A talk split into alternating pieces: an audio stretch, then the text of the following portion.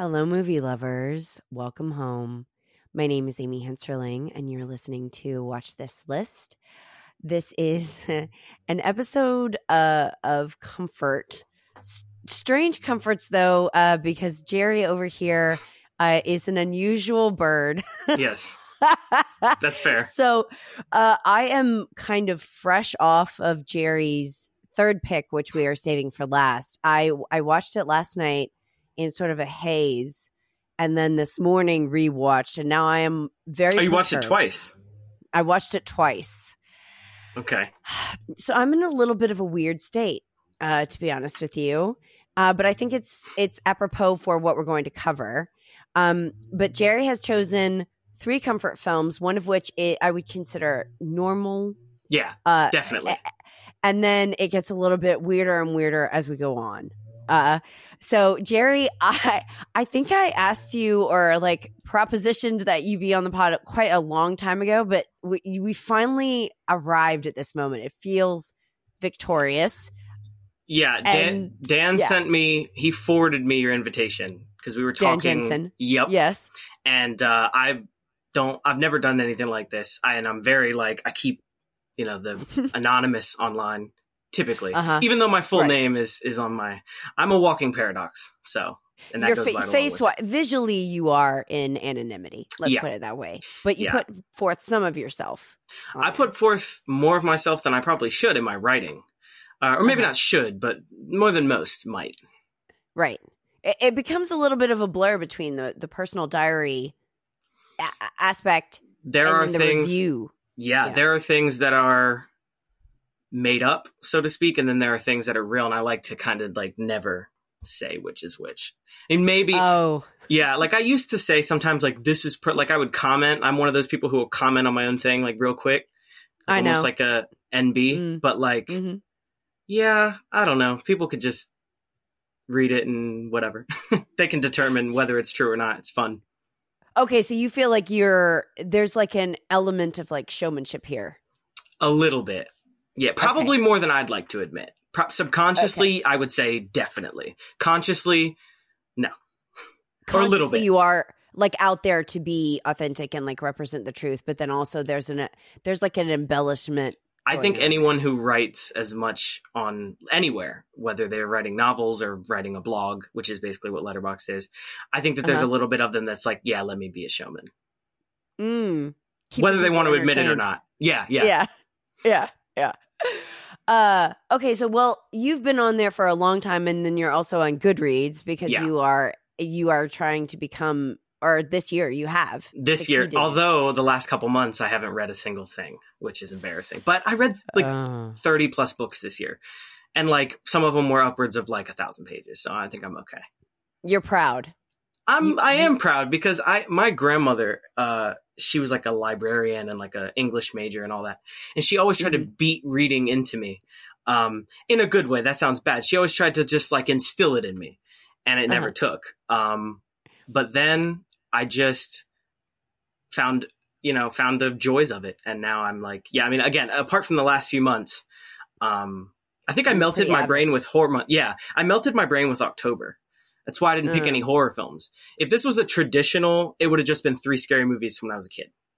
like creep show Creep Show, probably Dawn of the Dead, and right something Italian. well and you we had talked about this earlier and you were going to do like robocop you were thinking dawn of the dead you were going to do like a genre movie but Yeah. instead it's kind of veered into uh, yeah and i think it's probably that freshness Yeah. you're just like ugh i'm you're burnt out Friends of Eddie Coyle is the one I've probably known the longest, and I guess we can start talking about that. yeah go Um, ahead So I found that movie on off randomly. Um, I used to just scour Amazon for cheap criterions, like whichever were like cheap, like used. Um, Uh-huh. and that one was like ten dollars used, and you're always taking a chance. But I bought it and didn't know anything about it. Uh, I don't even know if I knew who Robert Mitchum was. I was probably like in my teens, like 15, 16.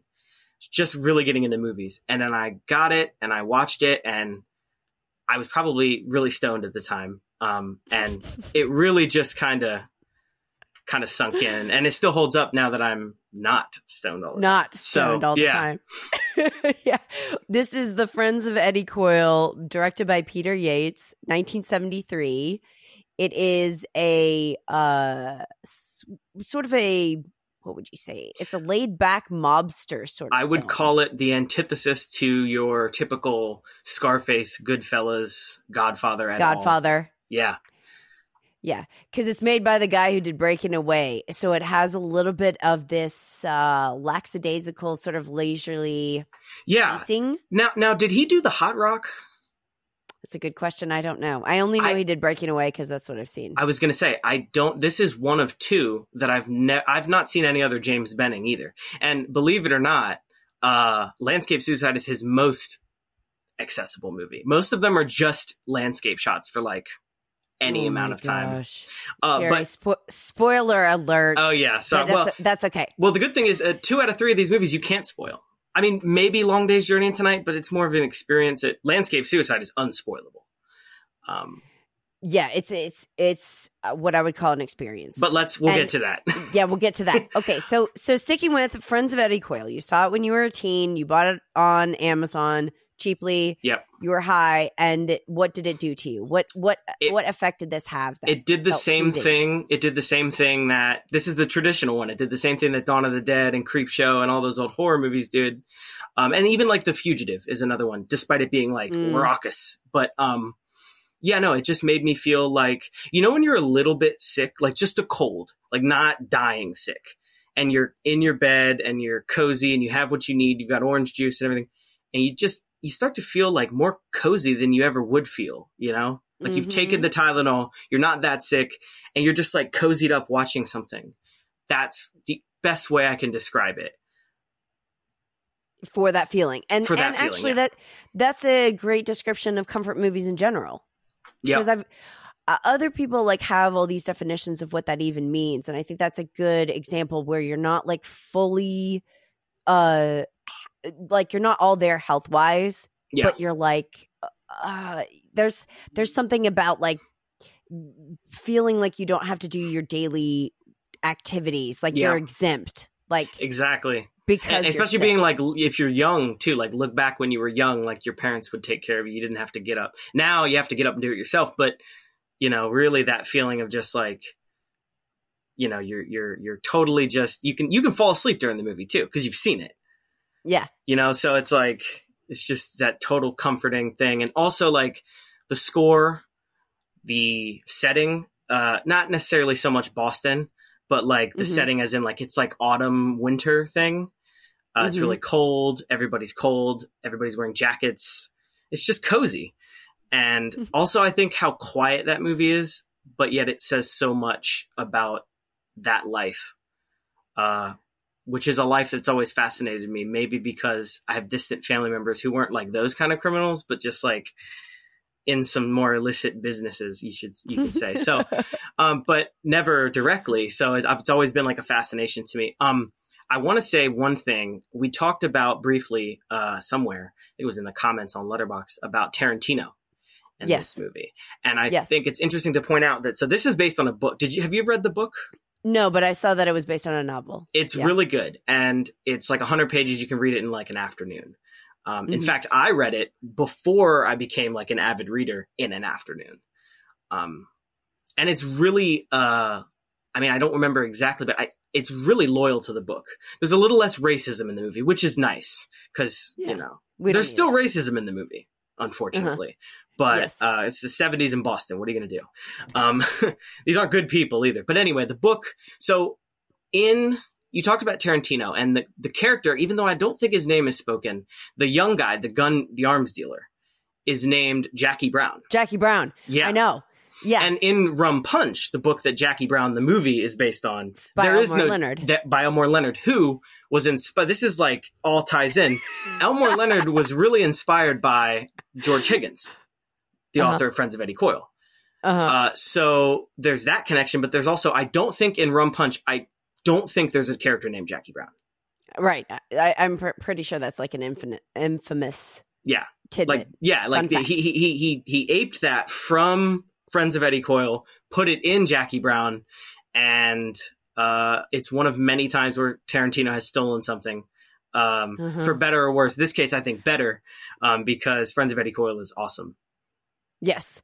It just sort of sounds like this the dialogue that Quentin is attracted to and the sort of the cadence of it, the laid backness, but it's also like this uh odd small talk Yep.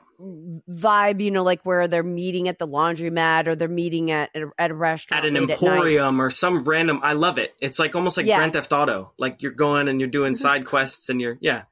Yeah, yeah, and the, and then all these colorful characters, but they're they're colorful, but they also seem like they're people that you could just meet. Yeah. like they don't seem outlandish. and you wouldn't know that. I mean, you might get the vibe that like these guys are not to be trifled with, but you Mhm. wouldn't know that like they're you know an arms dealer. Uh, a lot. And what I love about this movie too is it focuses on like the middlemen.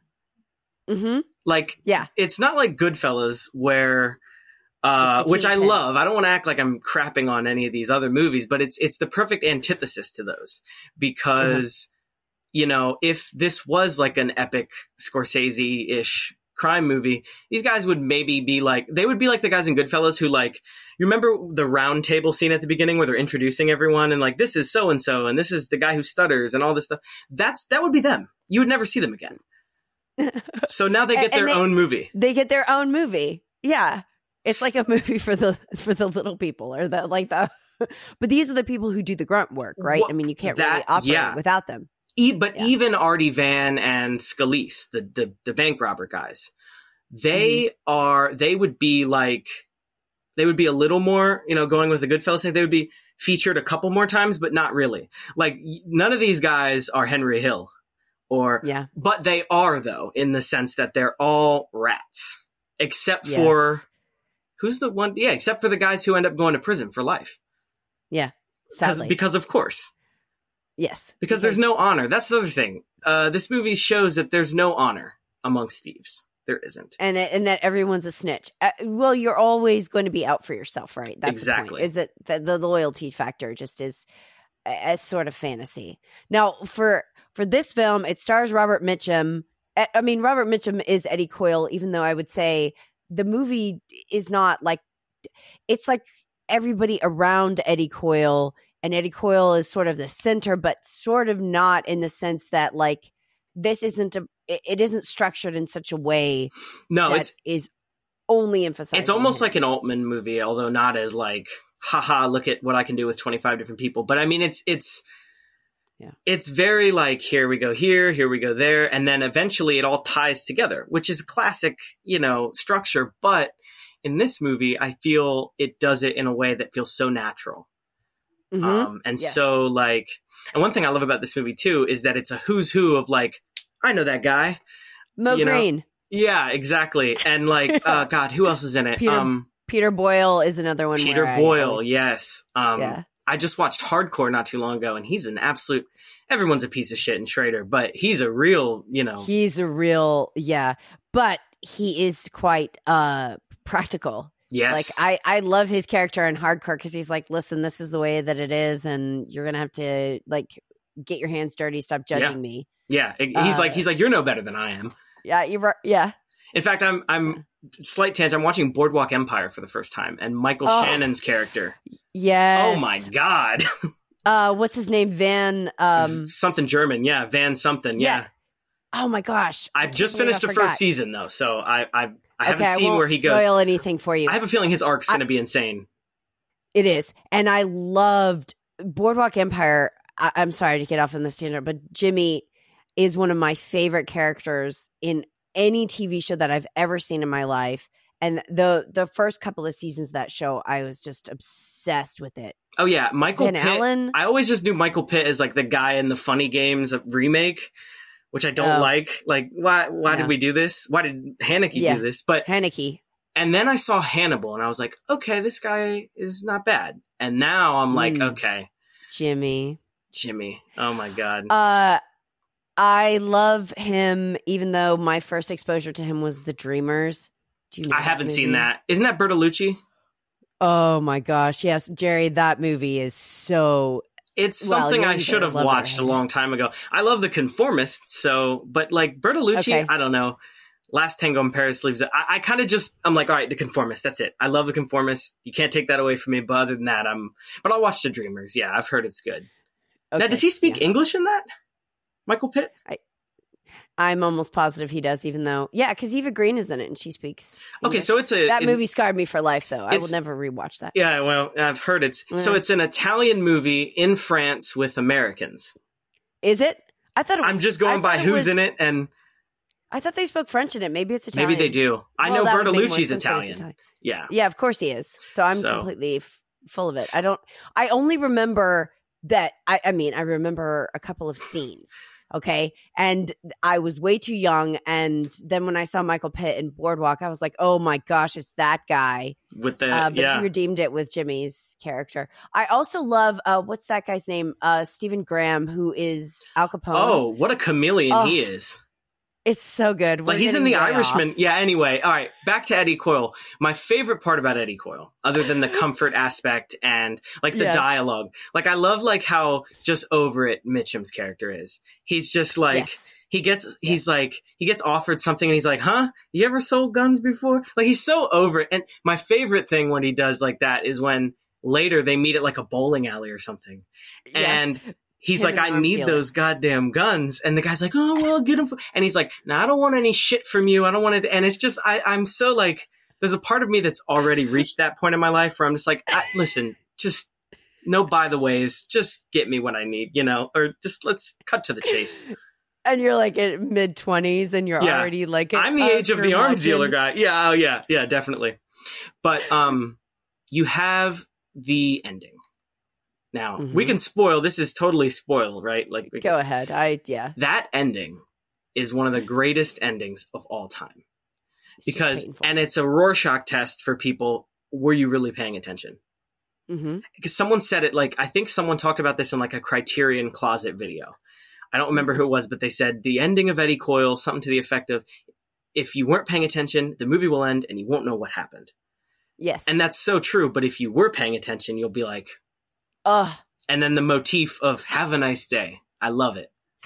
that was your that was your entire review this last time. This last time, but my other Yeah. review a long time ago, I showed this movie to my grandma, and she liked it. I, but she was like, "They curse too much, and they don't even curse that much." yeah, I know. Anyway, um, Yeah. it's a show don't tell type of movie. You fill in Mhm. the pieces. Um, Uh, God, but, and it's also go ahead. it's also got that 70s ness about it too. I mean, I that that's part of the reason why they curse so much. Like every time I put on a movie with my parents that's from the 70s, my dad's like, "Oh, there's going to be a lot of cursing." Yeah. Even like all the President's Men, they just they just are in a different era. I'm watching that next they month. just oh, so good. Yeah, no, my mom I loves it. I love all the President's Yeah. Men. Oh yeah, that's that is a comfort film for me. Like I'd turn that on right now. Just just seeing like walking in and out of wherever my mother was watching it, I could tell it's a comfort film. It is. It's very soothing. Oddly, it's soothing to watch like people work. In my Yeah. opinion, I love journalist movies where people are just like working the whole time. And it doesn't matter what they're working on. Like I'm not, I know. I don't love this movie, and it's it's not comforting subject matter wise, but like Spotlight. There's scenes in that movie where you're just like chilling with I these know. people. I feel the same exact way about it. I, I just watching people like be very diligent and like passionate about something. They have no home life. Their relationships are in shambles, but like they're working really, really hard. Was it you called it like proficiency porn or something like that? Competency. Competency. Well, same. I'm. Porn. I always go for alliteration, so in my mind that was. But competency. That's perfect. There's still alliteration there. Yeah. There's a P in competency. But Yeah, um, uh, yeah, no, I I'm totally with you all the way. I'm excited uh, to watch that. But yeah, no, um, Yeah. Eddie Coyle is just, and then of course the. Uh, Another scene I love is at the end, well, you- towards the end, when they they're going to get the, I believe the third in the movie guy, where you know they have their mo, where they go get the banker, they go get his family, you know, they stay, and they're in the house and they've got those funky masks on, and he Yeah. goes, "April Fool, motherfucker!" Like it's just so good. Another thing about this movie is I have Uh-huh. a bone to pick with Ben Affleck. I hate Ben Affleck as it is. I'll just put that out there. Oh, a lot of people hate Ben Affleck. I hate Ben Affleck. Ben Affleck. He- yeah. Oh, Ben Affleck hates Ben Affleck. Have you ever seen a picture of him? Uh, you know. Oh God. Uh, I think he's doing well. He's sober I now. hope so. Let's I mean, I, be I hate him, but I don't want him to be be. No, no, no, no. Yeah. I mean, he's with J Lo. You know, He's with J Lo. whatever. They got married in like a Las Vegas drive-through. Go ahead though. With an Elvis impersonator. Uh, Yeah. Anyway, I love Um, that we both know that and don't care. About there's it. not much love me tender. There's not much tender loving going on in that relationship. I would think, despite the Elvis impersonator that was probably. Okay, but he's a good director though, Jerry. You have He to admit, is a like but I don't like the town because I saw the town. the so town is fine. the town But ripped Gone this Baby whole Gone movie is off. really, Gone really movie, good. Yeah, Gone Baby Gone is good. Okay, The town ripped this whole movie Lanes. off. Okay, go ahead. The town What do you ripped this say- whole movie off Like intentionally? Do you think he knew about intentionally. Oh yeah, it's Boston. So okay, Uh, I'll, I'll give you well, two examples. The masks that they wear in the town. Think about the Mhm. nun masks with the face. It's the same Mhm. thing as the first masks they wear in this movie. I mean, they're not, they're not nuns, but like the weird like thing that it does to their face. And then when they walk the guy, you know, he says, "Get out of the car and walk." That there's that same thing in the town. Okay, there's a, it also reminds me of the Soderbergh. Um, Oceans. one false move. Oh, one false move. That's not. Is Yeah. that Soderbergh? Mm-hmm. Is that the one with Billy Bob Thornton? No. What am I thinking? Are you of? talking about uh wait a second. No, one false move with it just came out. Like fairly Oh, I haven't seen that. Okay, well I it's a thought there was a Soderbergh movie- and they go in a house and they have masks on and Okay, yeah, I haven't seen just- that one yet. that that reminded me of Eddie Coyle. Now I don't know what that Billy Bob movie is with Oh, are you I thinking that of was like a called- simple plan? No, I think there's a Billy Bob Thornton movie called One False Move, and Bill Paxton's in it, and he's really good. Yeah. it. and it's Wait, really grimy. Wait. I'm I'm wrong about this. Let me look up the Soderbergh. Hold on, hold on, hold on. I actually have to stop what I'm doing. Because One False Move is what you're talking about. With directed by Carl Franklin. Carl Is Franklin, no sud no sudden move? Is that the one? I, maybe. I never ever do this, Jerry. Yes, it is. Okay. okay. N- no sudden move is the Soderbergh movie. so he he takes uh, some from Don Cheadle. Yeah, and they're, they're like they hold a family hostage, and then um, one false movies. you're right. I didn't even So- hear of that movie. Soderbergh's making a lot of movies, but like all I He's need is Sex Lies and videotape. Oh, Jerry, that's what we were going to do. Yep. I've never gone on this many tangents with a guest in my life. We should Okay, so move Friends- forward. Or Friends or- of Eddie yeah. Coyle. No, if Friends of Eddie Coyle is great, Jerry wants you to read the book and he wants you to see the film. Uh, both are of which are quite relaxing, even though the material in it is fairly violent and pretty high stakes and racist. uh, the book. I have to give that disclaimer. and it's tragic. Okay, Very tragic. moving on to uh, the next one is the Long Day's Journey into Night, uh, which is from 2018. And you say the director's name, Jerry. Gan Bi or Bi Gan. Gan or Okay. Gan, and you know you can pronounce it either way. Also, it has nothing to do with the play, No, even nothing. though it has a exact same title, which is a, an odd choice in my opinion. Uh, but it is not the Eugene O'Neill. No. Uh, tell us. I know why you. I feel like this is like a vibes movie that like I co- have come to associate with you on Letterboxd. Yeah. That you like things that are kind of dreamy and kind of like because like only God forgives and stuff like that. You're like a fan. Oh yeah, Too Old to Die Young, which is Okay, you got to watch that. But no, okay. So Long Day's Journey into Night, it is a vibey movie, but Mhm. it it's like a transcendent movie, and people overuse that word, but this is a, a movie I would really say is like transcendent in a lot of ways. In what sense? Okay, so in, In the what- sense that this guy's conscious on his conscious, so it kind of works for both the character and the movie. So on on the on the surface, it's just a noir. Mhm. Yes, kind of- it feels like a noir. Yeah, yeah, it's like a noir meets like Tarkovsky. Like I know you love Stalker. Did you catch what he stole from Stalker there? With the cup, Mm. the cup falling off the table. Oh my gosh! Well, of course, I would associate any cup falling off the table with Stalker. But yes, yeah, and Long Day's Journey into Night with the train, it was intentional. definitely. Yeah, Okay, uh, he's a big he's a big Tarkovsky guy. Um, that's cool. but yeah, so on the surface you have this like noir where this guy he's going back to find the the girl, the femme fatale in the green dress in this, uh, but usually in you know just black and white.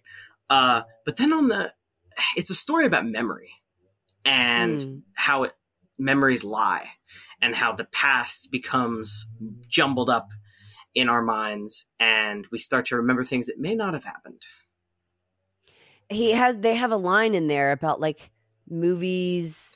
Movies memories. yeah movies the difference between movies and memories and this is not an exact quote but it's like movies always lie memories mix lies and truth or something like that Yeah, it was something to that effect because he's like going to see movies, which any movie where people go to see a movie in the movie, automatic points for me. Yeah. I love that. Like True Romance opening with them talking about movies at the diner, even talking about movies in a movie. Who are they talking about sonny chiba in that movie Uh, yeah, and uh, uh, yeah, he likes kung pao movies, and he like was in the theater watching a marathon. yeah, that true But romance is fun That's just Tarantino talking. Oh, I it- literally. That's why uh, Jackie Brown's my favorite because it's like I mean Me it's too. still him, but it's like the least him. I agree. That is my favorite Tarantino, and uh, most people don't accept that when I t- when I say that. It's like oh, They're just that- wrong. like that. I, I agree. Yeah. You're all wrong Yeah. if you if you think anything else, No. especially if it's like oh, Pulp Fiction. Okay, I Pulp Fiction is it's good. It's a it's great. it's, it's very good. But the problem But- is I don't need to hear Tarantino dropping n bombs out of his mouth just to be like funny. Like I get that he grew up around black folks and that was the environment that he lived. But come on. We've it's a little cringe now. I put that movie on and I when the Jimmy scene comes, I'm just like, all right, you're we right. get it. No, but I mean it is it is very cool. I just think Jackie Brown is so um like I love every single character and like every single character in Jackie Brown could have their own movie and I would watch that movie. Yeah, that That's how I feel about it. that movie introduced so- me to Robert Forster. Oh yeah, who Jetta loves. Oh my gosh, if we if we talk about Robert Forster, I have to mention her. But yes, he is uh he's just one of those like He's such a Ah. chill guy. I hope he was that way in real he's life solid. too. I hope so. It seems like he was because he. I even watched a movie where he was like a killer and he was still chill, Oh yeah, medium cool. That's a great one. medium cool. Mm. No, he's not a killer in that. He's a. That's no, just. no, no. Which It one was- were you it talking was about? The one that Jetta made me watch. Oh my gosh, she's gonna kill me. Oh, it's it's like a road trip film. I can't remember the title I'll right have now. to. I'll have to watch this. This because I love him. Okay, yeah, it's it's American. She's she's gonna kill me. I'll look this up as well. Okay. but but uh, it is really good, and he still is that sort of solid character. But he's been in like a million movies. Twin Peaks. That's for me. Mm, The Return. yeah, Yeah, yeah. and then he's in Mulholland Drive too for like two seconds. All right. If we get on, if we get on to Lynch, Yeah, you, you no. never. Um. So back to. back to Long long, Day's Journey. This is a manic podcast, which is fitting for me. Um. Meanwhile, I'm going to look up this film. yeah. So can so with with Long Go Day's ahead. Journey, what I was saying before is is if I can catch this thread, it's a movie about memory and the past and dreams, and these are all my favorite things. And I Right. I love this movie because I don't have I, I love that they use it's such a cliched vessel. It's the woman who got away. And that is Yes. not something I have, but I do have a very deep connection to memories and the past, specifically how they influence your subconscious and also how they start to fade with time. Uh, and time, you know, chugs on whether we come or not. Um, I. It also really reminded me of Cowboy Bebop in that sense. I haven't seen that. With which is so like shameful. it is shameful. It's You anime, right? correct That is. Yeah, but it is the best anime. I've I need The to see that and uh, the Samurai Champloo because I like the guy who did oh, the music. Samurai. Well, it's the same guy. hmm And uh, well, that's just like Spike. Uh, I think her name's Julia, where he is just reminiscing and he is looking for it's. There's the rose and there's all this, but but Cowboy Bebop has that noir feel. Yeah. The music's fantastic. It's jazzy. It's cool. So that this whole vibe just reminded me of that. Yeah, I Um, um, but- I think I think I think what the most interesting part about this movie, first of all, the score is great. So you talk about music Oh yeah, and it reminded me of Exotica. Did it not remind you of Exotica? a little bit, and just there's yeah there's like see there's like parts of it that sound like it's in the wild like kind of uh i don't know like you would hear it in the jungle like a jungle yeah. sound Well, just and I like I know you hate the adjuster, but do you remember the score for that at all? It's the same. Egoyan just loves those kind of scores. yes I don't know It if it's like. Eastern influence for him. Mm. Not just because this know, movie's from the of being in a jungle yeah, Yeah. But yeah, but no, the and then like, but not all of it because if you think about the scene in Long Days, I know. where I was gonna say he's um talking to the woman in prison, Yes. it becomes like this Beksinski almost type ambient music, and it's just gorgeous. yeah, and then you almost don't even feel like they're in prison anymore as it goes on. I start. I felt like I was like hallucinating. In the background, there's like water, yes, and it's like that doesn't Mhm. make sense. Why is this happening? I know. Why is this happening? Where am I? While I was watching, I was really thinking to myself, is this one of those movies where like nothing's real? But I don't think that's the case. I think Okay. like I was like, oh, is it when he has dark hair? It's all like a fantasy or, and I don't know yet. I've seen it four times. I don't know. Mm, But there definitely, I think, are times, especially when he has the dark hair when he's younger, that aren't real, Right. that are Okay. fabrications in his mind um, that go along with the theme of the unreliability of memory. Um, Right. Well, and you have to say that. So, like the way that this film is structured, it's pro- is probably why it's the most known. Because what is it? Uh, I think the last fifty nine minutes Whatever it is, yeah, the last Are- half, basically. are, one continuous take. It's when the when the title of the movie appears. I love a late title drop. Ugh. I know. I knew you were going to say. it. I knew that without even knowing it, Jerry. I knew you were going to say that. Well, I love. Uh, I'm not going to try and pronounce his name. The Thai filmmaker who goes by Joe to ignorant Americans like us. Yes, Uh-huh. but I haven't seen that. That's actually the only feature of his I haven't seen. I've seen all the rest of his features. Um, but I don't get to the theater. That's the problem. I know. Memoria is extraordinary. I've heard, and, I, and, then like the- all, all- this is- like the sound I've heard is just whoa. this is the fourth actually my buddy adam who i did the australian adam trainer he told me that i have mentioned memoria so many times on the podcast i think this is now my fourth time to mention it so shout out to adam here's the fourth time um but yes what were you gonna say like tropical malady or? Tropical What Malady does it. Blissfully Yours does it. I don't Okay. remember if Uncle Boonmead. A lot of his movies do it though. The late title where drop, to be late uh-huh. and okay. so does Drive My Car, and maybe Happy Hour. yeah I don't remember. Yeah. And it's it's kind of cool because it takes you it's like it takes you out for a second and and it's like the, for this movie I feel like it, it's calling attention to the fact that it is a movie because he's in a theater and puts on 3D glasses and so there's this like you need to reassert Yeah. Oh, this you need to remember what you're doing. this movie is very subtly metafiction all the way. Mhm. Like Yeah. the references to Tarkovsky. Like I, I've heard that this book or this movie is based on the book Roadside Panic, which is what Stalker is based on. picnic. Picnic, Panic, Picnic. I don't know for sure because I haven't read it. That's a hard book to get a hold of. Um, Daniel actually read that right before I recorded Stalker and he said it was it was a lot it was very different Yeah. in tone I think. well, and Even though the same people who wrote the book wrote the and then I think Solaris is also written by the. He had a Tarkovsky had a relationship with them, I think. But Okay. Gan's first movie, Kaili Blues, which I recommend, uh, is also like basically just roadside picnic. I've heard. Uh, Oh. So he loves that story. Again, I can't speak to how close both of them are because I haven't read it, but I've seen Stalker. I've seen his two movies, and um, and I can say that. But but no, we're, I'm getting off track with all this uh because I haven't read this book. I don't want to talk about a book I haven't read. Um, with Fair. what were you saying before about um this film with how it uh you're talking about sound i'm brain farting here i'm sorry No, no, what happened so when the title comes that's up right the title they- yeah. the character is in the, a movie theater. yes Everybody puts on their 3D glasses and then from that point forward, which is like I guess part 2 of Long Day's Journey is uh, sort of like a dream oh it's definitely a dream sequence and it's definitely like where things that are in front of you don't actually make s- No. sort of narrative sense necessarily but you have feelings about it well you have feelings and so what they are is i'll give you two examples um Okay. and there are many like i'm giving two of many so the horse with the apples which is another Mhm. tarkovsky reference ivan's childhood um yep yep so he Uh, this guy and also the rotten apples that, that he talks about at the beginning with wildcat Yes. And the more interesting one, which I almost think is Kubrickian in a way, is the do you remember where he goes to see I believe it's Sylvia Chang is the actress, a very famous actress. She plays Wildcat's mother. hmm And she's dancing to Vengaboys, which I am obsessed with. That scene where she's playing DDR.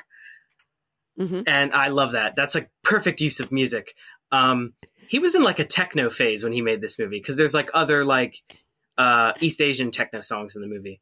But uh, so that Uh-huh. that character, sh that actress, she pops up in the dream.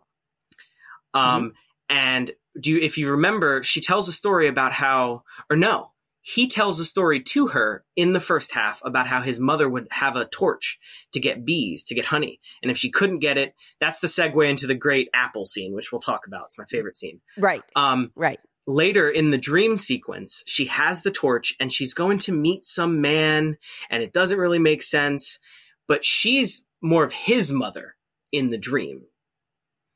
And except she has the red hair because she says she's going to dye her hair red. But if you look at the gate that she's standing in between her and the guy, it's honeycomb shaped. They're, they're all Mm. honeycombs. So it's her Mhm. with the torch with the bees. It's just really the detail is You're like reminding. I feel like we're talking about Mulholland Drive right now, Like, There's some like of that in there. Yeah. where it's like you could just like sit here and dissect because obviously there's a shift in that film, Yeah. and then When we go into the blue box. Yeah. yes, mm-hmm. Took me like three times. What- Go ahead. go ahead. It, it took me like three times. And, and with Inland Empire, I, which I love, I don't know if you Oh love. Lord, The first no. time, uh, yeah. See, the first time I, I still loved it because I'm just like a Lynch simp. But the second time, I was like, oh my God, it actually makes sense. I never thought it would make sense, but it makes sense. Like, Jerry, the, the things that make sense to you do not make sense to to the general populace. Okay, I'm gonna say because Inland Empire is one of like the most well, maybe one of us is the outlier here. Actually, I don't know which one it is because I- was like, this movie is only like that's like nightmare logic, Yeah. level of like like you hang on to what resonates with you, but otherwise it's just kind of gibberish. no, you, you're like an I- Alice in Wonderland.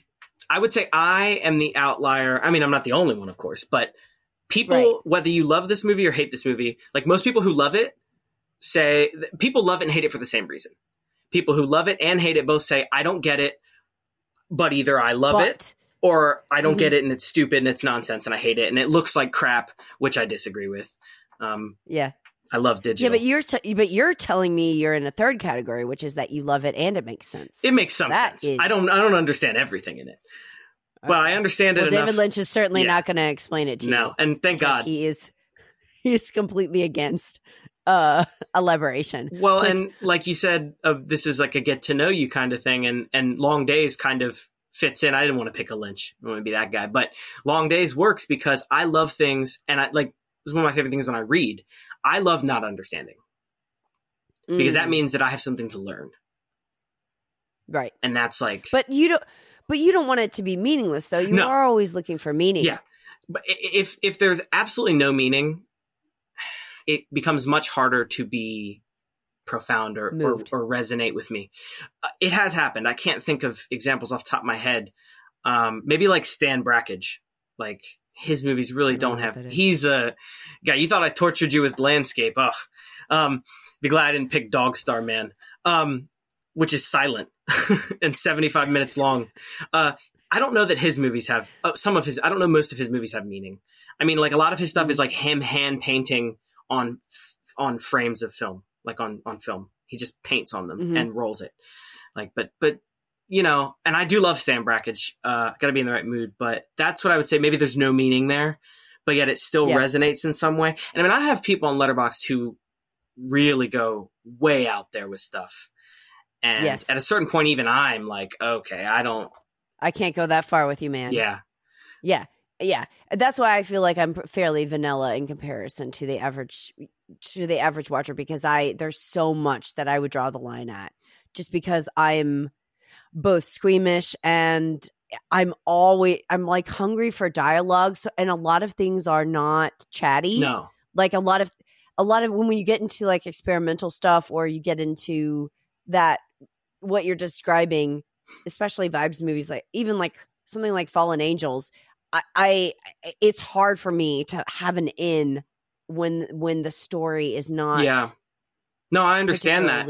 Um, directed. if if Yeah. if you're narrative driven see I, I i'm i'm kind of like i said a, a paradox like I, I i i love like heat is one of my favorite movies anything by michael mann pretty much but then at the same time i love landscape suicide so it's like i, I have to be in the right mood for either All right, we're gonna go off to that one. Okay, so so the first one's Friends of Eddie Coyle, which is very different from Long Day's Journey, which is a little bit, I would say, Lynchian, is what I a little bit and and well- just this sort of as well catharsis yeah Yeah. it's and it's it's cool. It's hot people smoking. of course one of my Uh, favorite that's a- genres Me too. I I was just talking about this with AJ, and I was like, he loves that too. Where it's just like Cemetery Man to me is like that is peak. i like Sen- i like, like- that movie a lot I like it so much, and I love when he does it when he first meets that chick, and he's in his car and rolls down the window, and then Yes. see. Uh, so that's a that's a win on this film. Um, okay, but then your last one, which I rewatched this morning, which is one of the um most unique experiences I've ever had, is Landscape Suicide, uh, which is directed by James, James Benning, Benning, from yep. '86. Yeah. Um, this is a movie that you characterize as unspoilable, but I think it's also very, very difficult to describe. Even though you, you Yeah. can't s- spoil it, but like try to tell, try to talk about what it is as closely as to how you would describe your interpretation of it. So on the, s- at the same I'll go on the surface, then I'll go. You know, that's how I like to do it. yeah, yeah, on the yeah. surface, I would say it's simply, it's like a, what's the word I'm looking for? What do they do with like true crime? You know, where they, oh, it's like a desensationalized look at two true crime stories. One is not well known. It's uh, Bernadette Protti, I believe her name is. She stabbed a classmate. Uh, she was a bit of a lo- Protti was a bit of a loner, weirdo type. The classmate was your typical, you know, big haired '80s cheerleader, and Yeah. she just stabbed her to death one night, and it was unprompted and tragic. And they did a Yeah. Rolling Stone article on it, and that's how people. But people don't know it nowadays. That was in the '80s. Um, right. and then you have a but it was a pretty big deal at the time. was it? I I, I would assume because it got in Rolling Stone, but yeah, um, I think that was like a wave of like children or ki- you know like it probably went along with like the Satanic Panic and the all that stuff. I would assume um, that Mhm. kind of thing. Uh, and then you have Yeah. the second one, which is much more well known, uh, Ed Gein, who was a real, real, real fine fellow. No, not really. He was a sick puppy. Yeah, and I read about him quite a bit this morning, which was is not pleasant. Oh Um, God, I'm and sorry you had to start your day with that. I know. Thanks, Jerry. Um, he was uh the inspiration for Psycho, for Norman Bates, uh, the novel and the film. Um, he was the inspiration for Leatherface and for um the uh Bi- um Buffalo Bill Yeah, in Silence of the Lambs. Um, as well as a bunch of other stuff, yeah. House of a Thousand Corpses, and it gets American looser and looser as it goes. I, I know I think it's yeah. but yeah it's mainly those three is what i read Yep. and then um but, but i think the main similarity there is all the like the taxidermy or the the the, the skin parts and the the Yeah.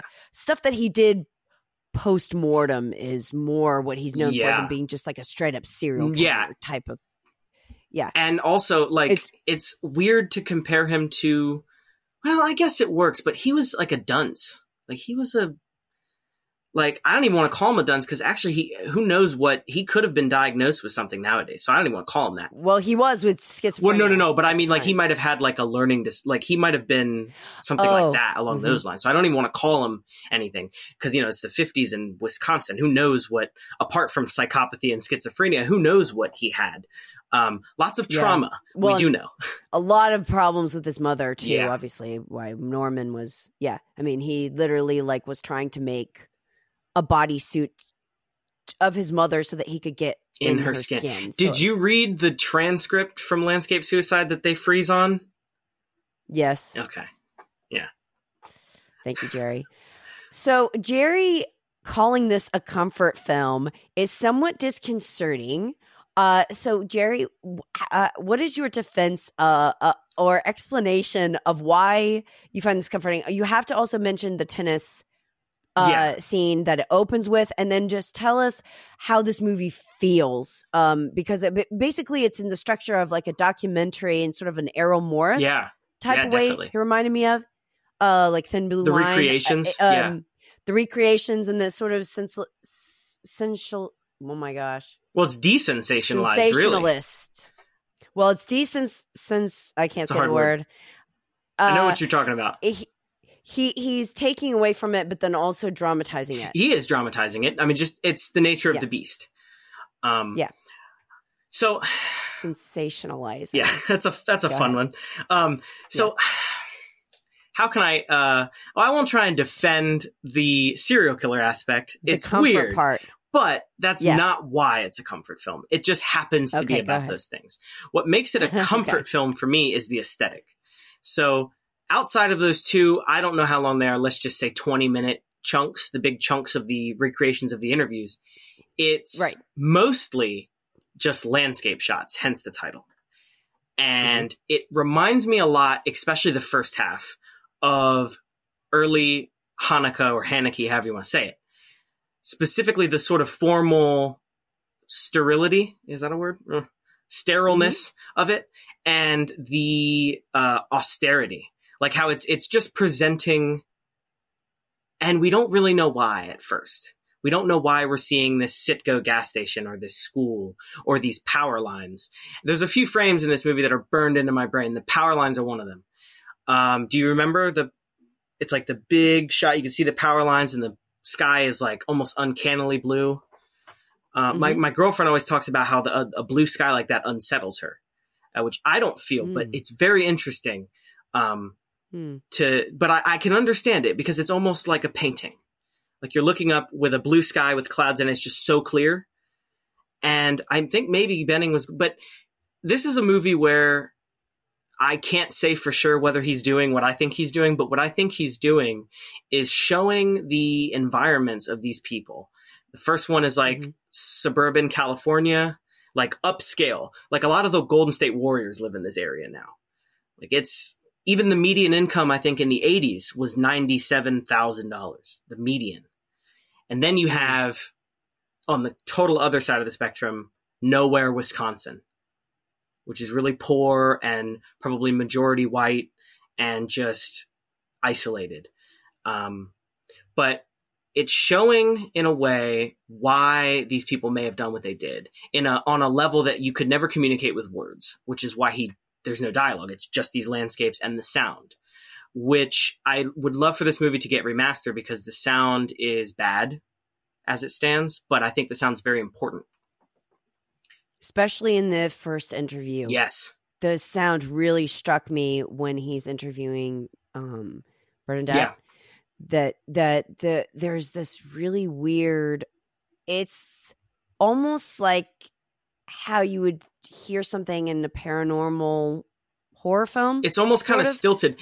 And if you listen, Muffled. yeah, if you listen, both the interviewer, this might have been an oversight, uh, but the interviewer and Bernadette both pronounce her name Kristen, and it's Kirsten. Yeah. And the narrator, the lady who narrates the film, she says Kirsten later.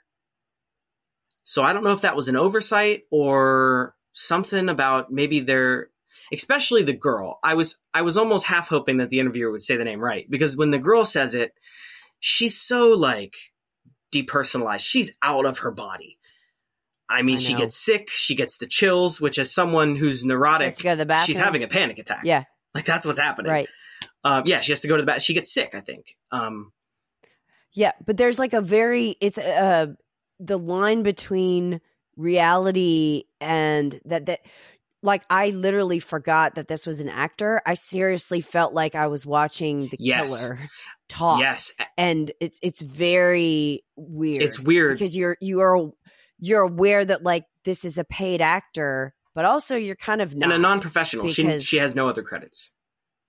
yeah, but it's really really unsettling. It is, and with Gein, especially like for anyone who like has an inkling of that serial, you know, Americans are weird. They're like obsessed with serial killers, and he's kind of I- iconic in a way or Uh, infamous. yeah, Uh, so when we Yes, see the he is. actor who plays Gein, who does a fine job, um, at more than fine, I would say, we don't think of him as Gein. especially because Gein's face is iconic. But uh, if I think of that Bernadette Protti, I think of that girl in the film, and the real Mhm. her looks. The real person looked way like she had like a kind of evilness, even though we only kind of see her inside profile, Uh, because they Mm. show a picture of her being led by a policeman. Um, Yeah, I saw that. but this Yeah. girl that they got, she almost looks like your typical all American. and that's what I think people are obsessed with is people get obsessed with true crime because it's like this could be your next door neighbor. Yep.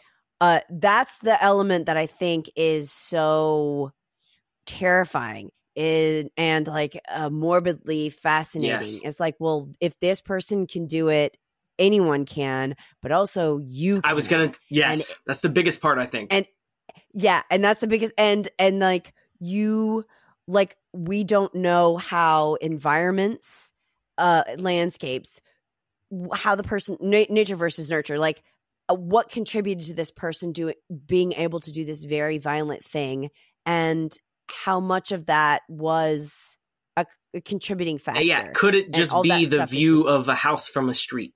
Could that have had a deeply subconscious effect?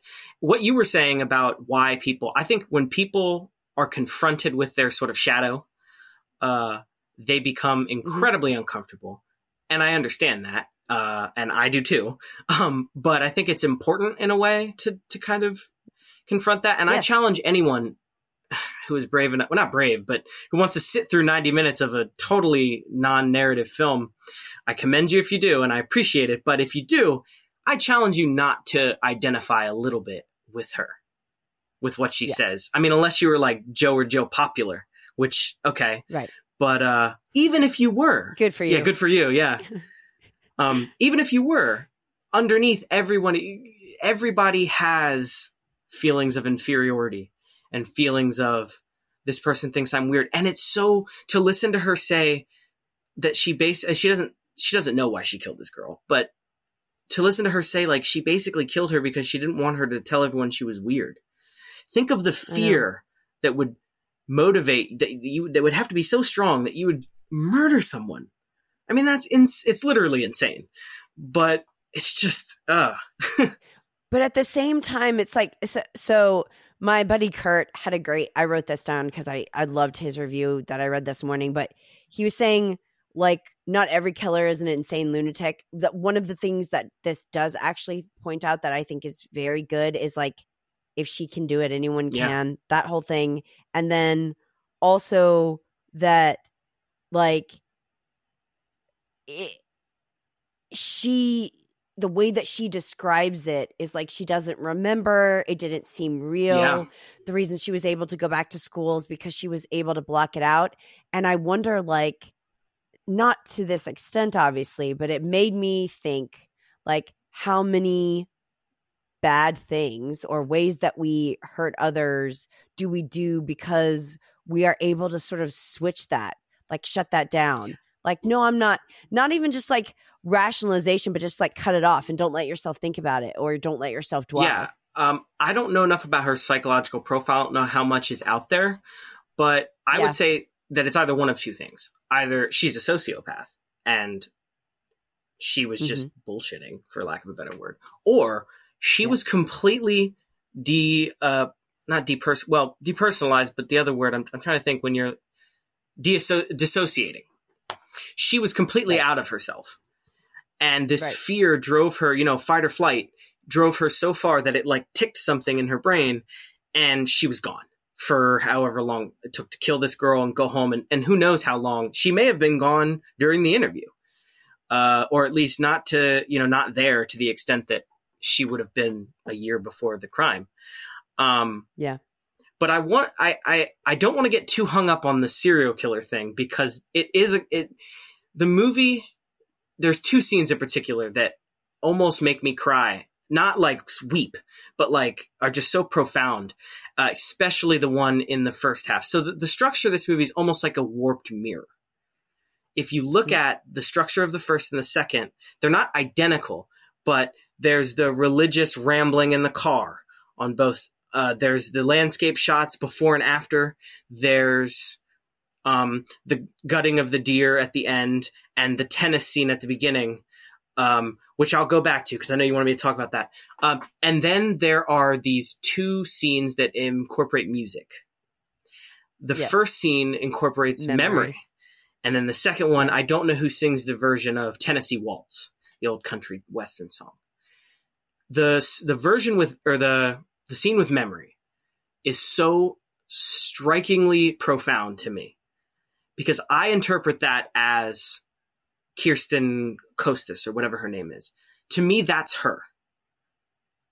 That's this girl who was murdered. You know, she's she's she's uh, you know conventionally pretty. She's got the big hair. She's wearing clothes that a poor person wouldn't have. She's in a nice room. She's got a phone in her room. In the eighties, that meant you had some money. And yet, Yeah. we don't hear anything she's saying. We don't need to because it doesn't matter. It matters what she's doing. She's chatting, she's laughing, and all the while, I don't know if it's diegetic or not, if her record player is playing this song, but it's Or we're just hearing yeah, it. but it's said Right. that at the funeral, at her funeral, it was played. So I assume that either she liked the song or that was what uh, "See You Again" is now. It's just played it. It's like the stock funeral song. You know, the the Fast and Furious song that plays at like every Yes. funeral now. If you, uh, yeah, or- Charlie Puth yeah, oh and god, yeah. I hate that song. Not just Yeah. because it played at funerals. Anyway, Paul Walker died. yeah, yeah, and then it's and just the lyrics and anyway. So, but I either memory was that I wasn't alive, or it's specific to her. But whatever the case, that scene just makes me. It just I almost get the chills and tear up a little bit because we're looking in my mind how I interpret it is we're looking at that girl, the girl who was killed before she obviously was killed. Um, did you get? Do, do you think that that's just me interpreting it in my own way, or No, I think it's. It almost reminds me of like how Sophia Coppola would do it. definitely? Like it, it feels. It feels very female, um, uh, like female energy, but also like innocence yeah, in a way, or like just, um, just like that cheerleader, but not like, like a wholesomeness still intact, where the person's still young enough to where they haven't like veered off and they're happy just talking to a girlfriend over Yeah. the phone. It feels very and how it ends with her in a fit of laughter. It's Mhm. it's incredibly kind of chilling. yeah. though. I don't know why. Yeah. I think the main reason I picked this is because I just like to talk about it. Uh, I The- know. I was like Jerry. J- Jerry just wants everybody to watch this. It's like yeah, it, it's it's like oh well yeah it's comforting but also I I could understand the comfort part in terms of it's like it does unfold at a very um it's not it's not in your face it's not like oh and and the interview in the first half too where it keeps cutting uh kind of felt like blinking Yeah. And I and I liked that about it. Like he didn't need to do No. that because this isn't real footage, but it does give it that authentic sort of feel where it just feels like and I've read that, and I don't know if this is true. There's not that much out there about this movie, but I've read somewhere that both interviews are from transcripts. They're word perfect. Yeah, I would assume that he would Yeah. do that. That that Benny it goes with the sort of desensationalizing. And there could be an argument for There this movie being sensational but that's kind of the nature of the beast. It's an interesting paradox there to work through. Um That's why I always think of Morris, who I read or Errol Morris and Herzog were going to make a a movie about Ed, oh my god! and they they actually they were going to like dig up his mother. Ah, of course they Um, were herzog yeah, i love herzog. And then they they abandoned the project. yeah Uh, Probably but for the best. Morris had Ma- Morris had actually met with him multiple times and interviewed him. Um, but it, there, it gets a like your review. It was excellent. Uh, in terms of you saying like talking about America, talking about rural America, but also like suburban our- america What do we say? What does it say about us as a, both a culture, but then also like our capacity for evil? Which I I like the balance there between the two things that I feel like he's highlighting because it's it's asking two different things, but like sort of unflinchingly, where you can't just ignore it, and you're looking at sites where people Yeah. died. Uh, and like we we just drive around all the time and think like we're just on our route to the grocery store or whatever. We don't know what terrible things We're- have happened in the spaces yeah, around we're us. solipsists by nature. I mean, we're we're we exist as we, and you know, it makes sense. It's a lot to balance. You know, especially someone like me. I, I'm a neurotic. I, I have trouble going to the grocery store sometimes, depending on the day. So, Yeah. God forbid, I've got to think about all this other crap. I've got to remember what I need to get. I've got to not have a breakdown when I'm around 50 people. Thankfully, I live in a somewhat rural area, so it's not that bad. But like, my girlfriend lives Yeah. near DC, and when I go to see her, it's like there's a lot of people. I mean, I, I remember not too long ago, I went to an airport to pick up my cousin for a, a family vacation. And I had never mm-hmm. been in an airport before because I live, I don't, you know. And walking in there, it was claustrophobic, yet, you know, it's, we walked into the international port, which is huge. I don't know how I felt claustrophobic in a huge area in an open it was space. such a again a paradox it's my favorite thing to talk about uh and I, I was just so and i remember i like put my feet up and like put my hands on my chest and just listened to like silly i don't know some comedian or something. And i just i felt better eventually but i was just like oh my god this is unsettling. Um you're reminding me also of like the vanishing where it's like a, a terrible love thing happens movie. at a gas station.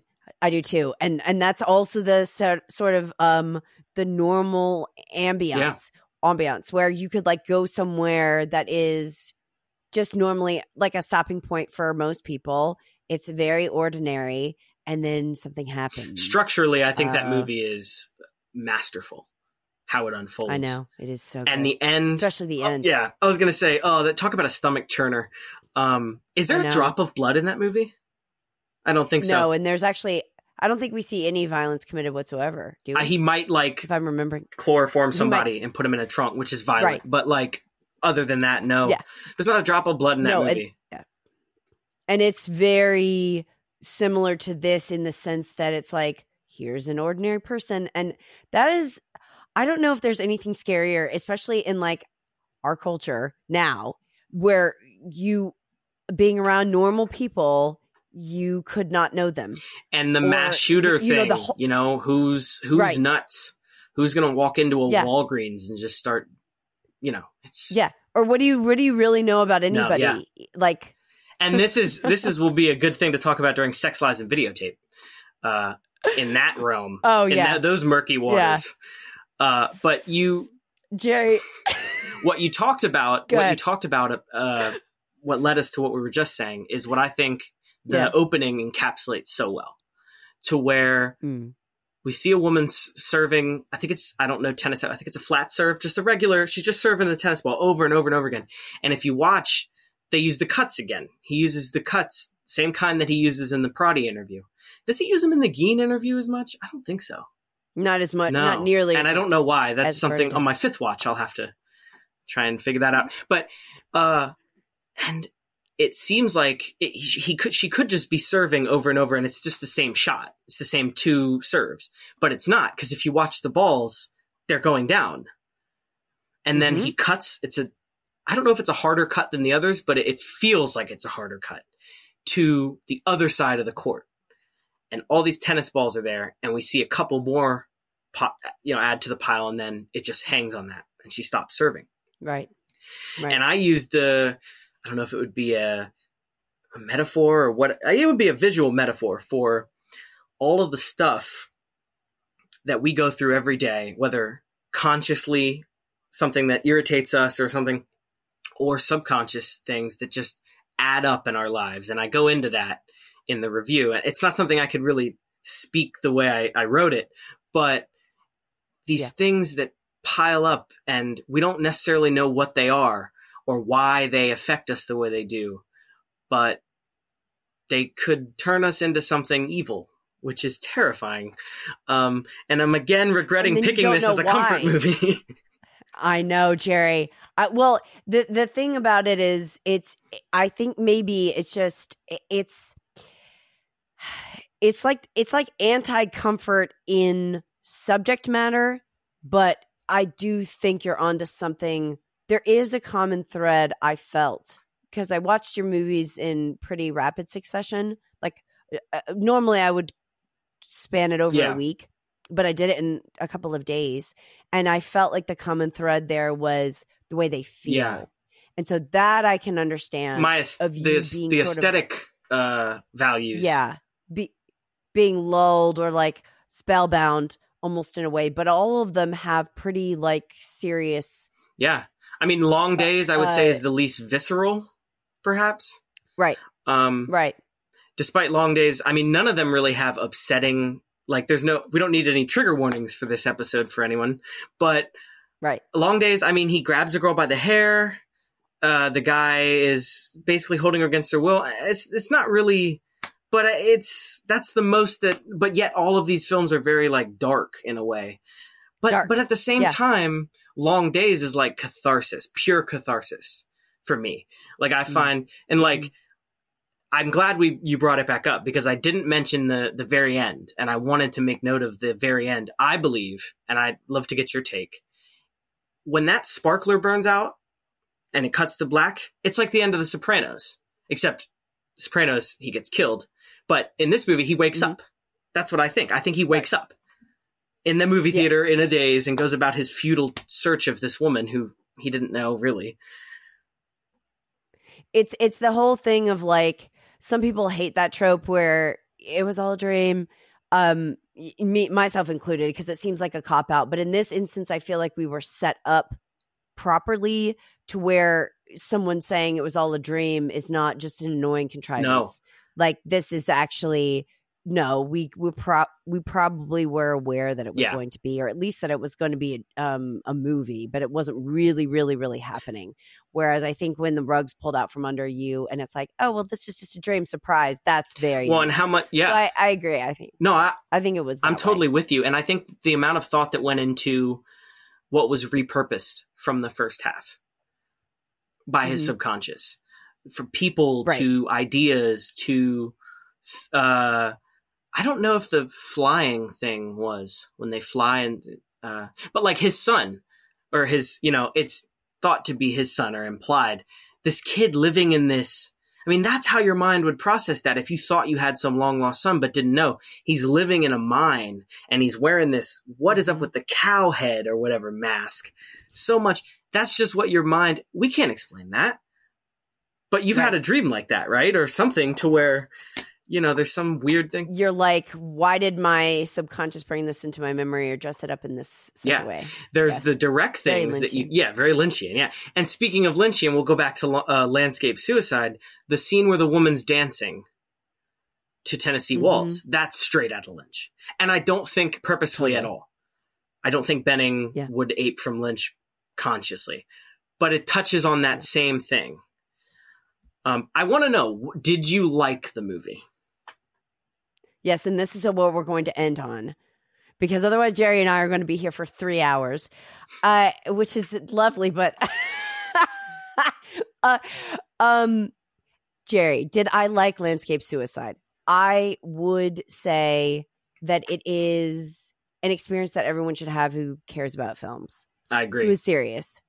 Um I think that it's if you don't know anything going in, you are in danger of feeling like no, you're in danger of thinking that he's interviewing the actual Yeah. people, which is which is actually what I thought until I looked it Yeah. up. And then I and, and then it was like, oh, this is an actor. I felt that for the first half. I thought that she was the girl who had killed her.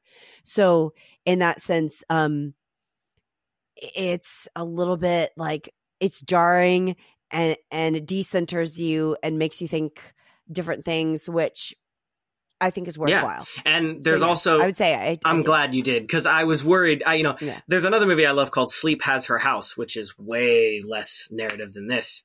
Um, I actually know, well, I don't know him, but I've chatted with the guy who made that. He's a really cool guy. Scott Barley is his name. Oh, cool. Yeah. He, uh, he's great. And, uh, I would recommend that only because it's great and I think it should be seen, but like, there's not a word of dialogue. I'm gonna pay one of you, whoever's listening to, to this right now, to write down every single movie title that Jerry and I have mentioned in this episode. I, I'm pretty sure that that was a record. That'll be a CVS Uh, receipt length list. Uh, yeah, of all the movies that we love. Um, it has been an absolute pleasure. Just to recap, everybody, um, Friends of Eddie Coyle, Long Day's Journey into Night, Landscape Suicide, Make Jerry Happy. Watch them, Uh, please. we want to see those reviews. yes. Watch them, please. And uh, see you at the movies.